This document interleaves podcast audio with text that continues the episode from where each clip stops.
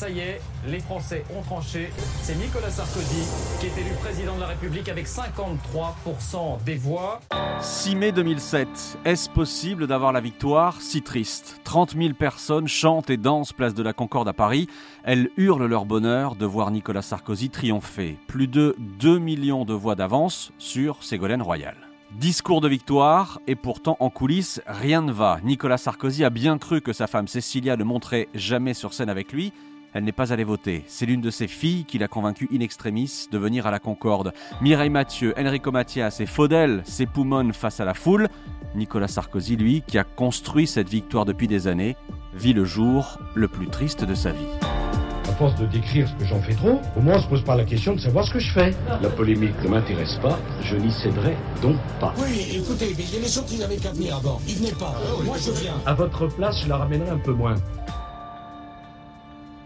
Les Conquérants, un podcast BFM TV avec Maxime Switek et Alain Duhamel. Alain, vous vous souvenez de votre première fois? Ici? Oui. Oui, ici, bah, oui. oui, oui, oui. Ici au ministère de l'Intérieur. Oui, je me souviens parce que c'est quand même un souvenir quasi historique, à la fois pour son ancienneté et parce que ça m'avait beaucoup marqué à l'époque, qui était en 1961 pendant le putsch des généraux à Alger, quand euh, les autorités en place, à commencer par Michel Debré, euh, ont appelé la population à démontrer son esprit républicain en se mobilisant. Il y a eu un appel à aller place Beauvau pour où allaient se rassembler les héros prêts à mourir pour la République. Mhm. Donc naturellement, j'y ai couru. Donc pour la première fois, j'ai pénétré dans cette cour où j'ai vite compris que je ne correspondais pas du tout au profil de ceux qu'ils attendaient. Ouais, ils voulaient des baroudeurs baraqués, euh, prêts à prendre une arme, euh, sachant s'en servir, et pas un petit étudiant de Sciences euh, do- donc je suis reparti presque aussi vite que j'étais arrivé. Voilà pour cet épisode historique. Je reviens à 2007. Nicolas Sarkozy a été deux fois ministre de l'Intérieur, 2002-2004, puis 2005-2007. On peut dire que c'est ici vraiment qu'il a construit sa victoire. Ah oui, ça y a aucun doute. C'est euh, depuis la place Beauvau, en tant que ministre de l'Intérieur, et parce qu'il avait une conception très personnelle de ce que c'est qu'un ministre de l'Intérieur. Un ministre de l'Intérieur, c'était quelqu'un qui sortait tous les jours, selon lui, qui tous les jours créait un fait nouveau, qui tous les jours occupait l'actualité, qui tous les jours donnait le sentiment que c'était lui qui existait au sein de ce gouvernement, même s'il n'était pas Premier ministre, qu'il était celui qu'on entendait, celui qui choquait, celui qui enthousiasmait, et celui qui quotidiennement était déjà dans une aventure euh, que lui considérait comme épique. C'est ici, pour le grand public, que Nicolas Sarkozy est devenu Sarko? Oui, c'est en tant que ministre de l'Intérieur, bien entendu. Avant, d'abord, il n'était pas très connu. Et surtout, il n'était pas très populaire, y compris dans son propre camp. Pour la gauche, il était de droite, et pour la droite, il n'était pas chiracien. Ce qui fait que personne ne l'aimait, ou presque. Et c'est à partir de la place Beauvau, à partir de son rôle de ministre de l'Intérieur, qu'il a transformé ça en une opération à la fois de séduction de la France de droite, et en même temps s'adressant à la totalité de la population sur un sujet qui est hyper euh, populaire et qui est celui de la sécurité face à la délinquance. Et il y a eu des bons ministres de l'Intérieur et des mauvais, mais aucun ne l'a incarné quotidiennement à l'extérieur comme il l'a fait. Tous les jours, il y avait dans tous les journaux de télévision une séquence Sarkozy. Si on regarde les chiffres bruts, cette victoire de Nicolas Sarkozy semble facile. Je l'ai dit, 2 millions de voix d'avance au second tour, c'est net et sans bavure. Au premier tour, Nicolas Sarkozy récolte 11 400 000 voix. Aucun candidat n'a jamais fait mieux dans l'histoire de la Ve République. Sauf qu'aujourd'hui, avec Alain Duhamel, nous allons vous raconter à quel point en réalité la bataille fut rude pour s'imposer. Les rivalités avec Jacques Chirac, avec Dominique de Villepin, le combat face à Ségolène Royal, adversaire aussi imprévisible que redoutable, et les déchirements intimes qui se mêlent comme jamais à cette campagne pour la présidentielle de 2007. Nicolas Sarkozy, la déferlante. Dans la France de 2007, à la radio, on entend Diams dire ce qu'elle pense de Nicolas Sarkozy.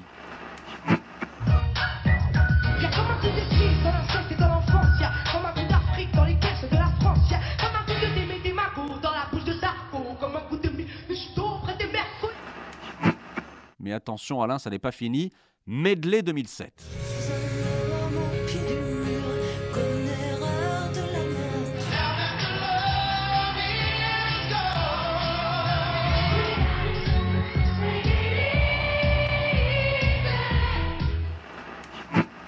Je note que c'est toujours moi qui choisis la musique d'ailleurs dans, cette, euh, dans ce podcast. Il vaut mieux. Il vaut, il vaut mieux. En 2007, la France interdit la cigarette dans les lieux publics. Le TGV pulvérise le record du monde de vitesse, 574 km/h, et Apple dévoile son tout premier iPhone. La folie de l'iPhone s'agit d'un téléphone, d'un portable avec de nouvelles applications et il est mis en vente aujourd'hui en France. En 2007, le GIEC considère comme quasiment certaine la responsabilité de l'homme dans le réchauffement climatique. En 2007, le procès de Charlie Hebdo s'ouvre après la publication des caricatures de Mahomet.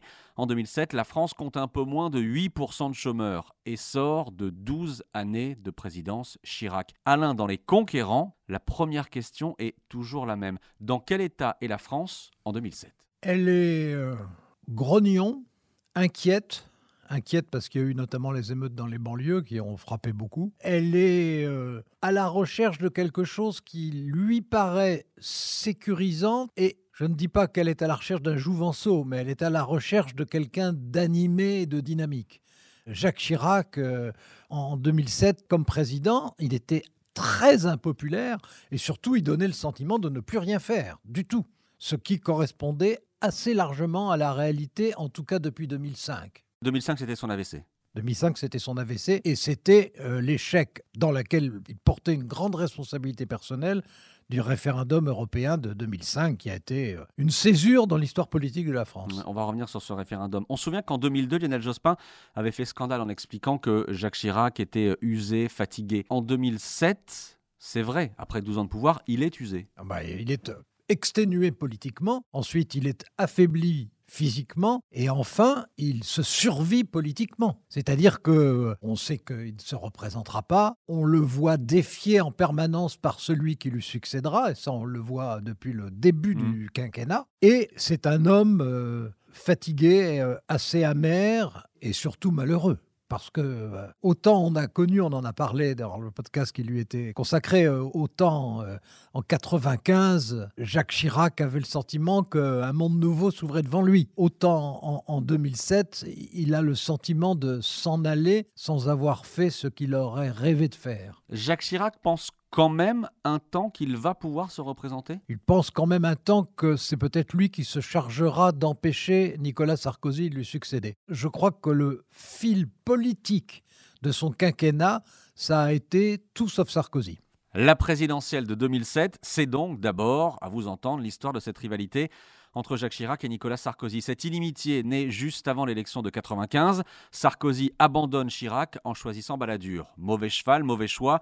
Nicolas Sarkozy n'aura aucun poste ministériel lors du premier septennat de Jacques Chirac. Sept ans de réflexion et de défaites cinglantes pour la droite. Législative de 97, européenne de 99. Malgré tout, Nicolas Sarkozy revient petit à petit au centre du jeu. En 2002, il soutient clairement Jacques Chirac à tel point qu'il s'imagine devenir Premier ministre. Cécilia Sarkozy appelle même Isabelle Juppé pour lui demander combien il y a de chambres dans les appartements privés de Matignon. C'est Catherine Ney qui raconte l'anecdote. Le problème, c'est que Jacques Chirac a la rancune tenace. Le président de la République a nommé M.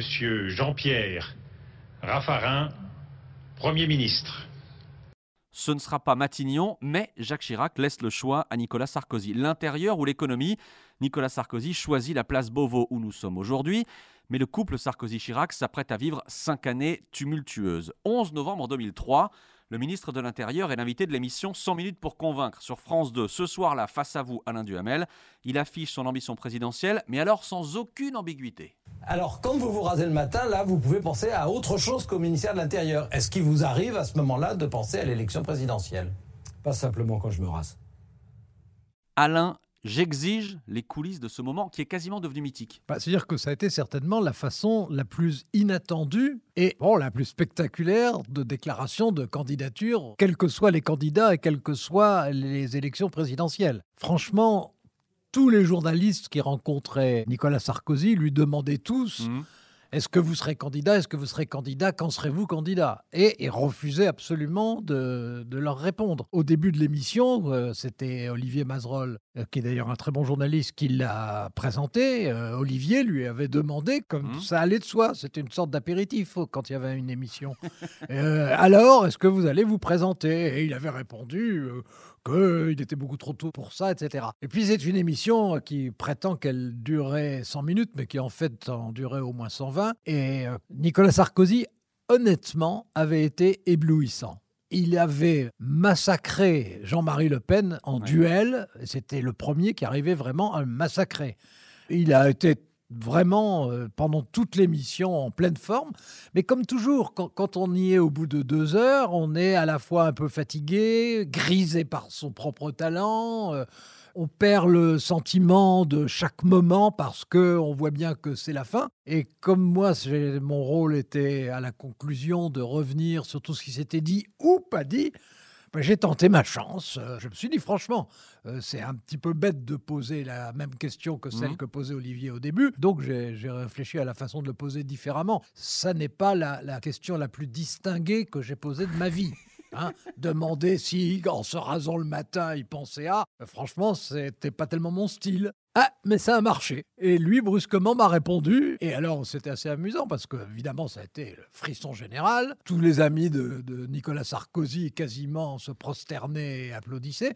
Et dès que l'émission s'est terminée, alors toute l'équipe, les techniciens, se sont précipités vers moi un petit peu comme euh, à la fin d'un match de rugby quand euh, on a gagné. Euh, J'ai vu, j'ai vu le moment où ils allaient me proposer une troisième partie de soirée.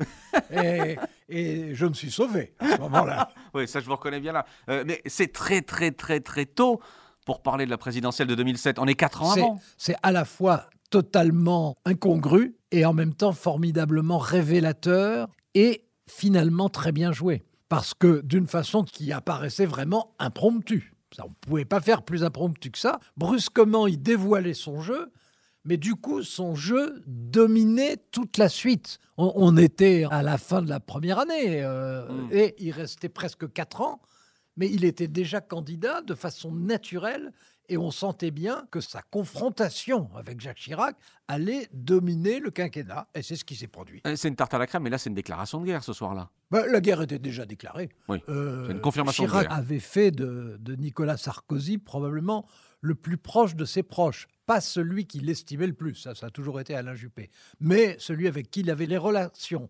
affectives les plus déclarées. Il était quasiment devenu de la famille. Et donc, quand Nicolas Sarkozy a pensé qu'Édouard Balladur avait des qualités d'homme d'État supérieures à celles de Jacques Chirac, ça a été non seulement une déchirure, probablement pour les deux, mais surtout pour Jacques Chirac, mais ça a été aussi chez Jacques Chirac un sentiment d'avoir fait tout ce qu'il pouvait pour quelqu'un qui brusquement euh, l'abandonnait, et, donc Chirac ne le lui a jamais pardonné. Et quand euh, vous disiez à juste titre que pendant le septennat, il, il avait été privé de gouvernement, comme d'ailleurs tous les balayuriens, qui était Mhm. une des nombreuses erreurs de Jacques Chirac à ce moment-là, parce que ça a évidemment coupé son corps en deux, avant même d'avoir commencé. Mais euh, en 2002, euh, Jacques Chirac a, a fait revenir les baladuriens et en tête euh, Nicolas Sarkozy par réalisme politique pour ne pas répéter les erreurs de son septennat précédent, mais pas du tout de gaieté de cœur. Et il n'a pas fait semblant de lui avoir pardonné. Il, il n'a pas fait semblant de revitaliser des relations anciennes. Dès le départ, ça a été une bagarre. Alors, je pense que Jacques Chirac a vaguement envisagé de se représenter. Mhm. Je pense surtout qu'il croyait toujours à ce moment-là que Alain Juppé pourrait récupérer. Et puis, quand Alain Juppé a eu cette condamnation, qui a en fait Mhm. condamné Jacques Chirac, bah, il a été mis hors course. Et à ce moment-là, Jacques Chirac a, a parié sur Dominique de Villepin, mais je crois qu'il aurait parié sur le diable pour éviter Nicolas Sarkozy. La condamnation d'Alain Juppé, c'est pour les emplois fictifs de la mairie de Paris. Exactement. En fait, celui qui était visé, c'était Jacques Chirac, Mhm. et celui qui a été touché, c'était Alain Juppé, qui euh, en plus euh, a été très euh, officier de cavalerie, tenant malgré les mitraillages. Et Jacques Chirac avait très mauvaise conscience et pensait s'acquitter de cette dette supplémentaire en en faisant son héritier. Jacques Chirac, Nicolas Sarkozy, ces deux-là vont donc passer leur temps à s'envoyer pics et amabilités. En novembre 2003, on l'a raconté, l'épisode du rasage. Deux mois plus tard, en janvier 2004, Nicolas Sarkozy est en voyage en Chine. Il compare la Chine et le Japon, dont Jacques Chirac est un grand connaisseur, notamment les combats de sumo. Nicolas Sarkozy se demande alors, je cite, Comment peut-on être fasciné par ses combats entre des types obèses aux cheveux gominés. Je crois d'ailleurs que Nicolas Sarkozy a nié avoir eu ces propos-là, qui, qui sont parus dans Match, sous la plume de Bruno Jeudi, mais Nicolas Sarkozy a nié les avoir dit. Oui, ce qui ne veut pas dire qu'il dit la vérité quand il dit les avoir niés. Bon, voilà. Jacques Chirac enrage, d'autant que ça continue, à tel point que le 14 juillet 2004, le président de la République se retrouve obligé de faire cette mise au point cinglante à propos de Nicolas Sarkozy, qui vient de prendre le ministère de l'économie. Il n'y a pas de différent entre le ministre des Finances et moi. Pour une raison simple, c'est que notamment s'agissant de la dépense, je décide et il exécute. Alain Duhamel, ça va être comme ça sans arrêt, jusqu'au bout. Oui, et euh, Nicolas Sarkozy a été tellement peu ébranlé par ce 14 juillet et par la formule de Jacques Chirac qu'il l'a défié alors le plus directement et le plus brutalement de tout le quinquennat dès l'automne en se portant candidat à la présidence de l'UMP alors que Jacques Chirac le lui avait interdit, voulait l'en empêcher et avait déjà annoncé que si jamais il passait outre, il faudrait qu'il quitte le gouvernement. Euh, 2005, autre numéro de 100 minutes pour convaincre. Et là, Nicolas Sarkozy va un cran plus loin. Il dit qu'il n'aurait aucun problème à se présenter même face au président sortant. Et oui, ils étaient en confrontation absolue. Au fond, ça a été une cohabitation de l'intérieur. C'est-à-dire qu'il y a une vraie cohabitation entre Jacques Chirac et Nicolas Sarkozy, bien que l'un soit le principal ministre de l'autre. Et sans arrêt, ça a été un rapport de force. Et je vous disais que Nicolas Sarkozy avait annoncé qu'il serait candidat à la présidence de l'UMP, ce qui voulait dire qu'il ramassait à son profit le parti qui le vilipendait trois ans avant. Bon, il défiait, mais il savait qu'il allait gagner, qu'il était devenu l'avenir de la droite à ce moment-là. Et euh, Jacques Chirac voulait le sanctionner, et non seulement n'a pas pu le sanctionner réellement, il a bien quitté le Mhm. gouvernement, mais Jacques Chirac est allé le chercher très vite pour qu'il y revienne, et il est revenu comme seul ministre d'État, donc numéro 2 du gouvernement, avec euh, bon, un poste d'où il éclaboussait l'actualité tous les jours. Alain, vous parlez de cohabitation, c'est même une cohabitation dans un mouchoir de poche. On le voit encore aujourd'hui ici, entre le ministère de l'Intérieur où nous sommes et l'Élysée, il y a 50 mètres. Absolument. On a cohabité dans la même rue. Oui, ils ont cohabité dans la même rue, mais on ne peut pas dire qu'il l'a traversée pour aller se dire des choses agréables, parce que les relations étaient quand même, et n'ont cessé d'être, euh, des relations de pur travail et de rivalité ostensible. Les journaux ne parlaient que de ça. Mais ce qui était terrible pour Jacques Chirac, c'est que les journaux ne parlaient que de ça, mais comme les journaux aiment bien penser à la suite et à l'avenir, en réalité, le héros, entre guillemets, c'était Nicolas Sarkozy, parce que c'était lui qui allait être le candidat, parce que c'était lui qui de nouveau incarnait la droite, et que euh, Jacques Chirac était celui, il y avait la droite qui, fatiguée, était en train de quitter le premier rang, et la droite pétaradante et provocatrice qui avançait tous les jours. 2005, c'est aussi le référendum sur la Constitution européenne. Le non l'emporte assez nettement. Que vote Nicolas Sarkozy? Nicolas Sarkozy vote oui. Et on ne lui en tient pas rigueur pour la suite. Ben, euh, si, une partie des Chiraciens. Hmm. Mais ils ne peuvent pas trop le dire parce que c'est Jacques Chirac qui a organisé le référendum. Mais euh, ça a été, il faut bien le dire aussi, la fin de l'influence politique de Jacques Chirac. Parce que ce référendum, c'est lui qui l'a décidé d'abord. Rien ne l'obligeait à faire un référendum. hein. Ça Hmm. pouvait très bien être une révision de la Constitution, comme c'est prévu, article 89, par le Congrès, etc., etc. Il a voulu ce référendum.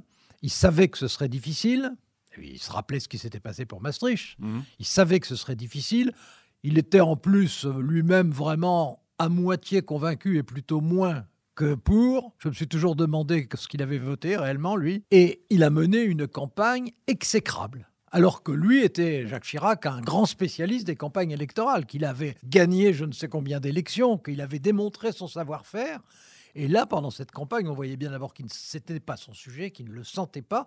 Et il a fait notamment l'émission électorale la plus ratée de toute l'histoire de la télévision. Celle avec les jeunes. Celle avec les jeunes. Où il dit à un panel de jeunes qui est face à lui qu'il ne les comprend à pas. la fin. Oui. À la, à fin de l'émission, il ne les comprend pas. aveu d'échec. Je, je ne vous comprends pas. Alors, il faut reconnaître que les jeunes ne l'avaient pas beaucoup aidé parce que chacun parlait de ses problèmes personnels et personne ne parlait de l'Europe, évidemment. C'était plutôt du genre, il y a toujours des poubelles devant chez moi, on devrait les enlever plus tôt, etc. Euh, C'était pas du genre, est-ce que vous croyez que vous allez avancer sur euh, un SMIC européen, etc. Ça ne les intéressait pas du tout. Il a raté. Il a raté complètement. Et, et- et cet échec, c'était un échec pour l'Europe, mais c'était un échec pour Jacques Chirac. Et c'était un tremplin aussi pour Nicolas Sarkozy. Donc, la rivalité Sarkozy-Chirac, c'est fait. Il y a une autre détestation à ce moment-là, c'est entre Nicolas Sarkozy et Dominique de Villepin. Oui, parce que Dominique de Villepin avait été favorable, par réalisme, pas par idéalisme, avait été favorable au retour au gouvernement de Nicolas Sarkozy en 2002. Au départ, ça s'était passé à peu près correctement. Et puis, dès que Alain Juppé a subi cette condamnation, Mhm. qui était en bonne partie injuste, il faut bien le dire, mais dès qu'il a subi euh, cette condamnation, immédiatement, l'arme de secours de Jacques Chirac, c'est devenu Dominique de Villepin. En plus, Dominique de Villepin de l'époque, euh, romanesque, splendide, qu'on imaginait à cheval en train de charger avec un sabre, euh, qui, Ah, vous euh, l'avez fa- imaginé qui comme fait- ça. Ah oui, absolument. Je l'ai décrit comme ça. même. Bon, à prononcer aussi, à la demande de Chirac, bien entendu, mais le, le discours diplomatique français le plus célèbre de l'époque euh, aux, aux Nations Unies pour expliquer que la France utiliserait son Mm. veto euh, si on décidait la guerre contre l'Irak. Un vieux pays d'un vieux continent. Voilà, très beau discours. Il faut reconnaître ce qui est. euh, Il n'y avait pas le sabre. n'aime- Je n'aime pas beaucoup euh, Dominique de Villepin, mais très beau discours. Mais son discours était un sabre. Et c'était un sabre qui était brandi en direction des États-Unis. Ça, il n'y avait aucun doute. Et euh, bah, Jacques Chirac s'est dit, ben voilà, celui que je vais pouvoir euh, opposer à Nicolas Sarkozy. Ouais, simplement, Nicolas Sarkozy, c'est un hyper professionnel de la politique. Et Dominique de Villepin, c'est un spécialiste du pouvoir, ce qui n'est pas du tout pareil. Alors, s'il s'agit d'avoir été euh, secrétaire général de l'Élysée euh, pendant un septennat, euh, de connaître les, les ficelles du pouvoir, la transmission, l'intimidation, parce qu'il a beaucoup intimidé, etc., très bien. S'il s'agissait de faire de la politique publique à ce moment-là, ah bah, c'était moins bien. Il a voulu innover dès qu'il est devenu Premier ministre, euh, euh, Dominique de Villepin. Il a dit d'abord, en 100 jours, je vais reconquérir la France. Bon, on a vu le résultat. Ensuite, il a dé- décidé d'innover, ce qui était bizarre dans un régime présidentiel, en décidant qu'il ferait une conférence de presse chaque mois. Et il l'a présenté à chaque fois, là encore, comme euh, la bataille des lots. Il allait gagner la bataille des lots. Bon, et puis finalement, c'était des rodomontades. Et à chaque fois, évidemment, Nicolas Sarkozy s'arrangeait pour que le lendemain, il aille justement en banlieue pour faire un numéro dont on pouvait contester le contenu, voire la forme, mais dont le- l'effet politique était garanti.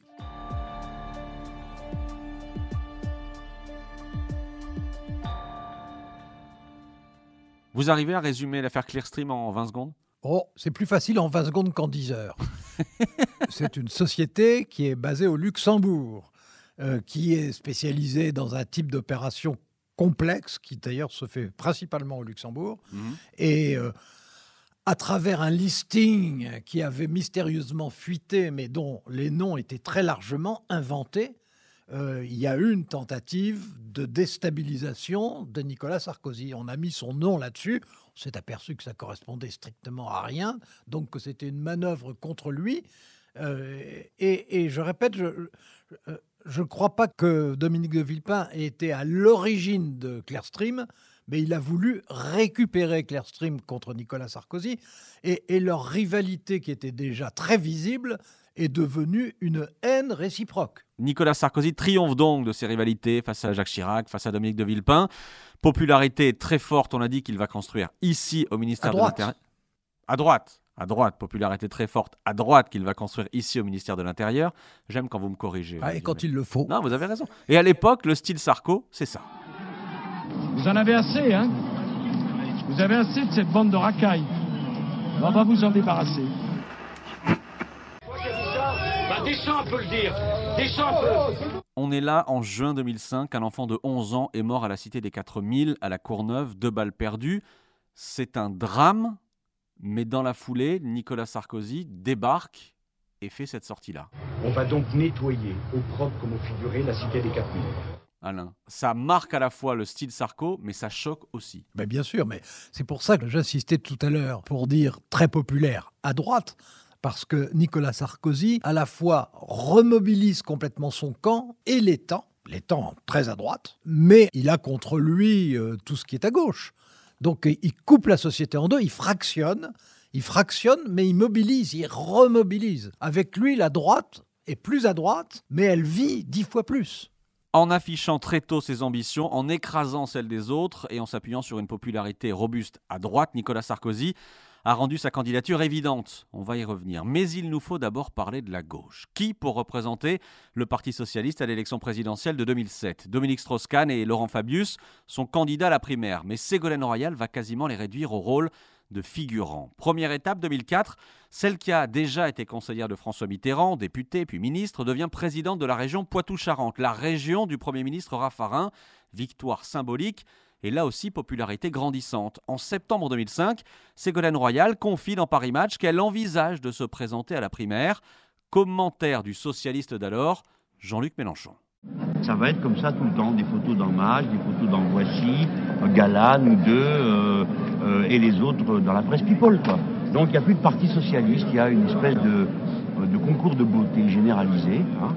Pic sexiste, Ségolène Royal a l'habitude et trace sa route. Après sa quasi-déclaration de candidature dans Match, on ajoute son nom à la dernière minute dans un sondage du JDD sur la future primaire socialiste. Stupeur et tremblement chez ses adversaires, Ségolène Royal arrive deuxième, et ça n'est que le début. Les sondages s'enchaînent, les déclarations fracassantes aussi. Elle prône l'ordre juste, l'appel à l'armée pour encadrer les jeunes délinquants, veut assouplir la carte scolaire. Le PS est déstabilisé, ses adversaires sont ringardisés. Le 16 novembre 2006, Ségolène Royal remporte la primaire dès le premier tour. Dans la salle des fêtes, Madame 60%, comme l'appellent certains de ses amis, a le triomphe modeste.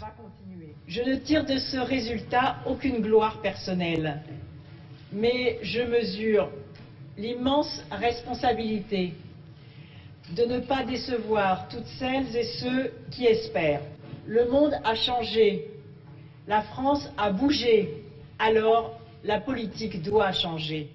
Alain, comment on appelle ça? Un raz-de-marée? On peut appeler ça un raz-de-marée, peut-être un tsunami même.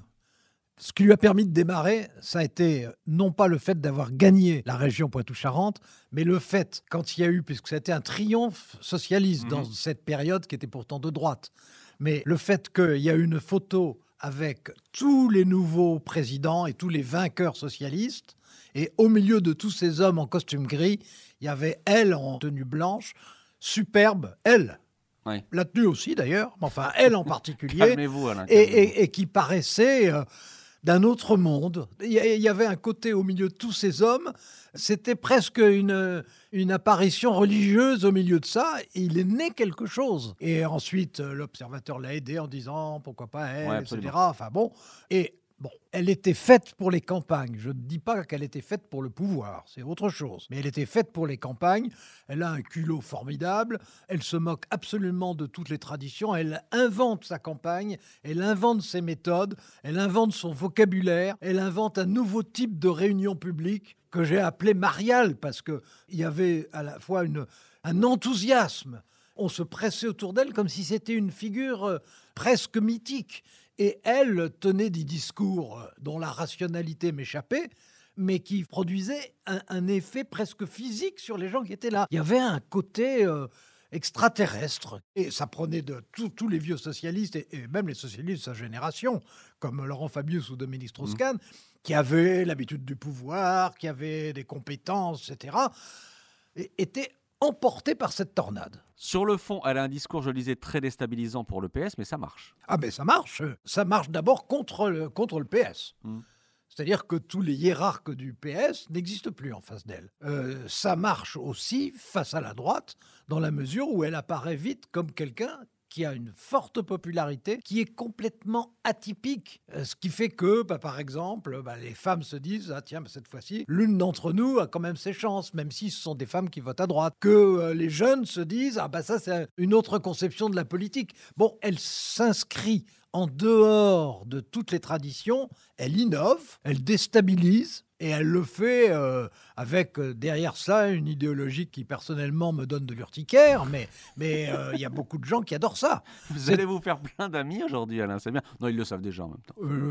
J'espère. Oui, il n'y aura pas de surprise. Le sexisme, au passage. Laurent Fabius, deux points vrai les guillemets, mais qui va garder les enfants? Oui, non, mais bien sûr. Ségolène Royal n'était de toute façon pas populaire auprès des hiérarques socialistes, Mhm. ne serait-ce que parce que déjà quand elle était jeune ministre, elle ne respectait jamais les règles. Bon, alors ça se fait pas en politique, c'est comme dans une entreprise. Mhm. Et puis elle a un talent tellement différent de celui des autres qu'elle suscite des réactions soit d'enthousiasme, soit d'animosité absolue. Et c'est vrai que ce qu'on appelait à l'époque, maintenant on ne dirait plus ça, mais ce qu'on appelait à l'époque les éléphants socialistes, se liguent contre elle. Et non seulement ne l'aideront pas pendant la campagne, mais essaieront de casser sa campagne présidentielle.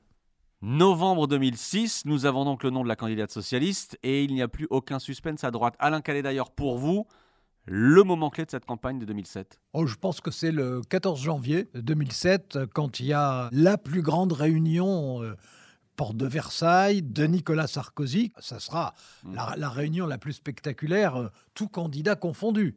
Et toute campagne confondue, Nicolas Sarkozy a réussi une campagne exceptionnelle. Je crois que c'est la meilleure campagne à laquelle j'ai assisté depuis Valéry Giscard d'Estaing en 1974. Alors attendez, Combien sont-ils ce dimanche 14 janvier? Porte de Versailles, 50, 80, 100 000. L'UMP a peut-être gonflé les chiffres, mais l'image est impressionnante. Marée humaine face à Nicolas Sarkozy. Il est le seul candidat à la candidature de l'UMP et a droit à un score 98,1%. Mais de ce jour-là, on retient aussi une anaphore.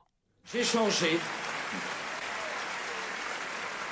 J'ai changé parce qu'à l'instant même où vous m'avez désigné, j'ai cessé d'être l'homme d'un seul parti, fût-il le premier de France. J'ai changé parce que l'élection présidentielle est une épreuve de vérité, à laquelle nul ne peut se soustraire. Parce que cette vérité, je vous la dois. Parce que cette vérité, je la dois aux Français. Pourquoi dit-il cela? J'ai changé. À qui est-ce qu'il s'adresse? Je pense que ça peut s'adresser à des publics assez différents.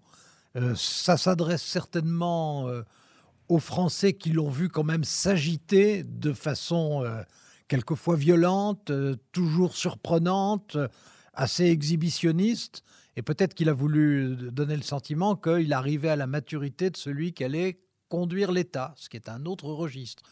Ça s'adressait peut-être aux membres de l'UMP pour mmh. dire que maintenant il n'y avait plus les Chiraciens, les Baladuriens et, et les amis sarkozystes, mais que c'était tout le monde. Et puis peut-être qu'il y avait un message plus privé, peut-être que d'une certaine manière ça s'adressait aussi à sa femme. Ça n'est pas impossible. Justement, je, rebondis sur une phrase qu'il prononce ce jour-là, Nicolas Sarkozy. J'ai changé parce que les épreuves de la vie m'ont changé. C'est difficile dans un podcast qui porte sur la présidentielle de 2007 de ne pas parler de la vie privée des deux candidats principaux. Elle s'entremêle avec ce qui se passe en public. Je crois que c'est la seule fois où ça s'est produit de cette façon-là. C'est-à-dire que les deux finalistes mm. du duel traversaient, au moment où ils menaient des campagnes, de toute façon, toutes les deux spectaculaires, complètement différentes, mais toutes les deux spectaculaires, et donc où ils pouvaient l'un comme l'autre, ou l'une comme l'autre, espérer l'emporter. Euh, au même moment, euh, c'était la fin de leur couple. Et franchement, je n'ai pas à l'esprit quoi que ce soit qui même simplement s'en approche, que ça soit produit pour l'un ou pour l'autre, mais les deux en même temps, c'est hallucinant, à la fois dans la forme qu'ont pris leur discorde, dans la façon dont on l'a appris, dans la manière dont ça a été exprimé, on retrouvait aussi les différences entre les campagnes. Mmh. On retrouvait sur la bataille privée des traces des méthodes de la bataille publique. D'un côté, Nicolas Sarkozy, il l'a raconté, il mène deux batailles de front, la campagne, et il tente de convaincre son épouse Cécilia de revenir auprès de lui. Pour Ségolène Royal, les Français n'en savent rien, mais son couple avec François Hollande n'est déjà plus un couple. À quel point est-ce que tout ça a pu perturber la campagne? La campagne, en ce qui concerne François Hollande, euh, de toute façon, la logique aurait été que ce soit lui le candidat socialiste, puisque la tradition, c'était que le premier secrétaire du Parti socialiste devienne le candidat, et lui a été le premier secrétaire du Parti socialiste qui a occupé le plus longtemps ses fonctions, plus que François Mitterrand. Donc il était normalement celui qui devait être le candidat. Mais il se trouve qu'il y a eu euh, le non au référendum constitutionnel européen, que les socialistes ont été beaucoup plus partagés qu'on ne l'imaginait, notamment Fabius qui était contre, mais enfin ça a affaibli François Hollande et que ça l'a empêché en fait de se présenter à ce moment-là.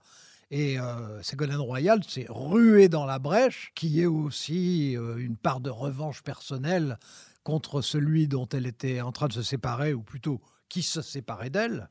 Ça fait partie des éléments que d'ailleurs j'ignorais totalement à l'époque. Alors je me suis jamais passionné, je, même j'ai souvent considéré que la vie privée euh, des autres ne me concernait pas, mais là c'était un handicap dans l'analyse, parce que c'était une des réalités qui ont beaucoup pesé, qui ont peut-être expliqué aussi pourquoi pendant la campagne de Ségolène Royal, François Hollande, euh, toujours premier secrétaire du Parti socialiste, a lancé quelques formules, dont une était restée célèbre à l'époque, qui ont compliqué pas mal la campagne de Ségolène Royal. Quelle formule? La formule quand il disait, euh, en substance, on est riche à partir de 4000 euros par mois. Alors en plus, lui, euh, pensait par personne, et brut, et ça a été présenté par couple, et net, etc. Mais ça a été, ah, ils vont tout nous prendre. Ah, bah, ça a été un handicap pour Ségolène Royal. Pour Nicolas Sarkozy, vous étiez au courant. Tout le monde était au courant. Oui, pour Nicolas Sarkozy, bah, C'était oui, visible. oui, c'était visible. Mais il y a aussi un, un élément qui est souvent sous-estimé, qui est que Cécilia Sarkozy jouait un rôle réel dans la campagne, pas un rôle d'apparence, pas un rôle de décorum.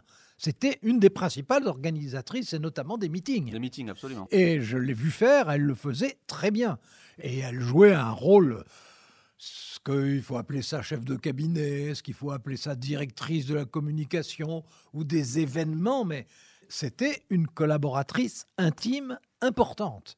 Et alors, ça, n'est pas ça qui probablement a le plus euh, affecté Nicolas Sarkozy, c'est leur relation intime, d'autant plus que Nicolas Sarkozy, on le sait bien, c'est quelqu'un de passionné. Et donc, qui a vécu ça, Bon, je ne suis dans la tête ni des uns des, des autres, mais euh, François Hollande a donné le sentiment, mais même Ségolène Royal, de vivre les choses en apparence de façon plus détachée. Nicolas Sarkozy, il ne se cachait pas du tout d'être malheureux comme les pierres, tout en étant transfiguré, en étant heureux comme personne. Le décalage entre la scène politique et ses succès, la scène publique, et puis les- sa réalité privée, c'était un sujet de roman. Alors, la campagne en elle-même, allons-y. Vous vous dites campagne à l'américaine? Oui, du côté de, De la Nicolas Sarkozy. Sarkozy. Parce qu'il a fait organiser des séries de meetings avec une mise en scène très coûteuse, comme on l'a vu par la suite, très spectaculaire, très novatrice, très boum boum. hein, c'était très hollywoodien. C'était pas dans la finesse, mais c'était dans le fracas, c'était dans le spectaculaire, c'était dans le théâtral, avec une vedette qui était adulée quand il arrivait. C'était Johnny Hallyday en Son idole. politique. Son idole. Bah, euh, par ailleurs, et qui en fait, et qui d'ailleurs le soutenait. Absolument. Euh, mais son arrivée, son entrée, quand il traversait euh, absolument euh, des halls immenses, avec la salle qui se soulevait sur son passage, comme si, là encore, c'était un raz-de-marée qui arrivait. En plus, il est très très bon orateur. Alors, pas dans le genre hyper intellectuel, hein. c'est dans le genre plutôt intelligent populaire. Mais c'était un orateur formidable. Alors, de ce point de vue, il faut reconnaître que Ségolène Royal, c'était quelqu'un qui avait sa forme d'éloquence, mais, mais ce n'était pas du tout la même chose. Je reprends vos mots sur Ségolène Royal. Campagne psychédélique, mélange de civisme, de scoutisme et de solidarité de quartier. Elle vous a bluffé. Ah, mais elle m'a étonné, impressionné et dérangé. Elle m'a étonné parce qu'elle a inventé un type de, de campagne beaucoup moins coûteuse que celle de Nicolas Mm. Sarkozy. Mais, mais euh, C'était les fameux mais- mais- fraternité, fraternité. Voilà, c'est ça. Mais on, on avait l'impression, c'est pour ça que je dis scoutisme, parce que on avait l'impression que qu'elle organisait des communautés politiques autour d'elle en allant d'endroit en endroit. Et il y avait un côté euh, un peu marial, un peu religieux. Alors elle, en plus, en jouait.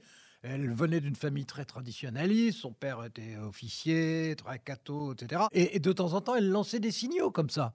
Je me rappelle un, un meeting à Marseille où elle est allée se recueillir seule dans la cathédrale, enfin avant. Bon, et elle était toujours inattendue. Alors, c'était quelquefois loufoque. Ça me paraissait souvent irrationnel. C'était très novateur.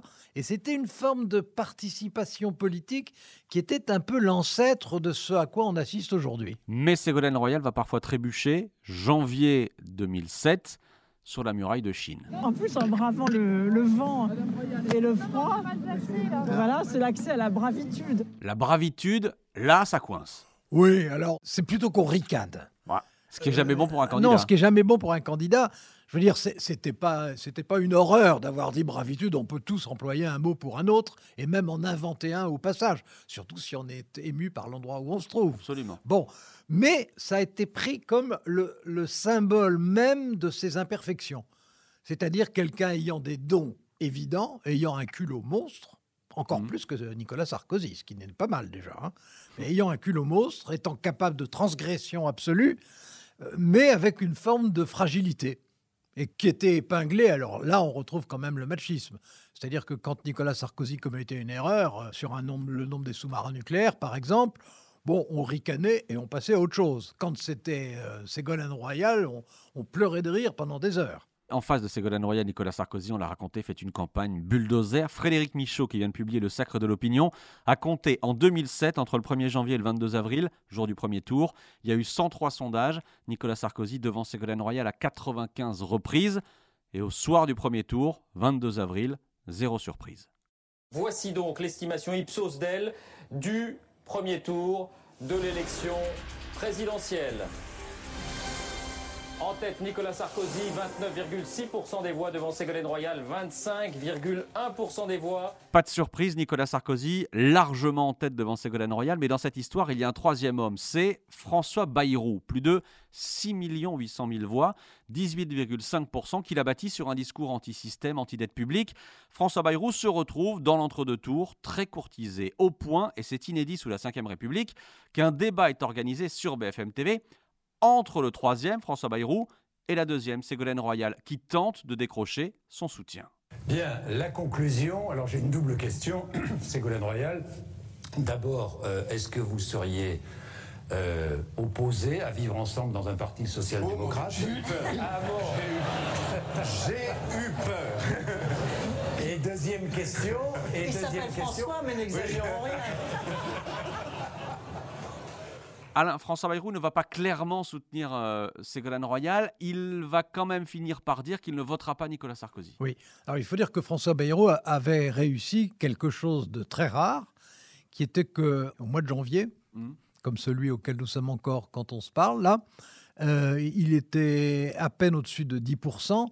Et qu'un mois plus tard, il était à 20%. Et qu'il y a eu une semaine pendant laquelle il était quasi à égalité avec Ségolène Royal. Or, s'il se qualifiait pour le second tour, tout changeait parce que c'est lui qui devenait le favori face à Nicolas Sarkozy, parce que la gauche aurait voté pour lui et se serait ajouté aux centristes. Et donc, il y a eu un moment qui a été une apothéose suivie d'une terrible frustration. Il en voulait en particulier à Nicolas Sarkozy, évidemment, puisque c'était lui qui euh, était en flèche. Et il y a eu ce- cet entre-deux tours hallucinant où on savait qui étaient les deux finalistes et où euh, Ségolène Royal essayait d'arracher l'appui de François Bayrou, qui ne voulait pas. Il y a une scène hallucinante qu'il bah. faut raconter. Ségolène Royal vient en pleine nuit en bas de chez François Bayrou pour lui de chez proposer son domicile privé. oui, hein. son domicile privé, pour lui proposer le poste de Premier ministre. Mais comme dans un vaudeville, François Bayrou n'ouvre pas la porte. Non, mais c'est une scène, euh, c'est une scène de théâtre. hein. C'est-à-dire qu'on on l'imagine Ségolène Royal avec une mandoline sous le, sous le balcon de François Bayrou, finissant par passer le nez pour savoir à qui est-ce que ça s'adressait. Il y avait vraiment un côté comme ça. Elle, a tout fait jusqu'au dernier moment pour euh, arracher quelque chose. Bon, mais euh, François Bayrou, il n'est pas de gauche, il n'est pas de droite non plus. D'ailleurs, c'était bien ça le problème. Et donc, finalement, il en voulait suffisamment à Nicolas Sarkozy et il détestait suffisamment ce que Nicolas Sarkozy représentait. Il y avait beaucoup ça quand même. hein.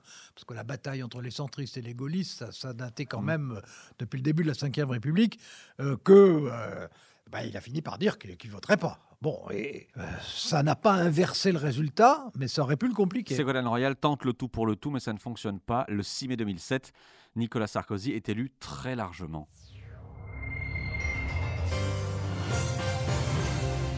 Ça y est, les Français ont tranché. C'est Nicolas Sarkozy qui est élu président de la République avec 53% des voix. Alain, le secret de la réussite de Nicolas Sarkozy, de sa victoire en 2007 c'est le charisme et le dynamisme. Il y a des gens qui ont du charisme sans dynamisme, et il y a des gens, beaucoup plus, qui ont du dynamisme sans charisme. Lui, il avait les deux. C'est un homme de conquête. Et euh, ça, en ça, il est bien euh, dans la lignée de Jacques Chirac pour ça. Mais avec un, côté euh, à la fois romanesque et hollywoodien, c'est-à-dire un film d'action hollywoodien, un peu les Trois Mousquetaires vus par les Américains. Et ça a marché, puis c'était neuf, c'était différent.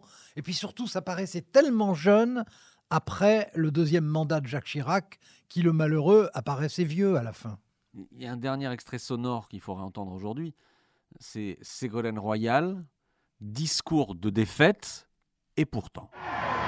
Vous avez pris la parole et vous allez la garder.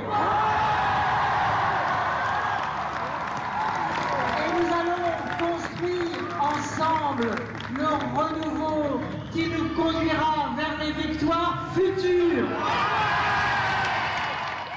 Et pourtant, Ségolène Royal parle de victoire. Oui, parce que dans sa tête, elle méritait la victoire. Alors ça, elle n'en doutait pas. Elle méritait la victoire. Et donc, euh, la défaite électorale était une aberration politique qui était un jalon sur un chemin de reconquête qui ne s'est évidemment pas produit. Nous étions aujourd'hui au ministère de l'Intérieur pour enregistrer ce sixième épisode des Conquérants. Nous remercions évidemment le ministère. Prochain épisode des Conquérants 2012, la victoire de François Hollande. Pas simple de trouver un lieu pour Non, enregistrer le podcast. Non, non, non. S'il n'y a pas de lieu symbolique qui s'impose, il faudra peut-être euh, retourner rue de Solferino, là où était le QG des socialistes à cette époque. Ah, c'est pas mal, mais ça n'appartient plus aux socialistes. Non, Va falloir. euh, comme la vie. Merci Alain.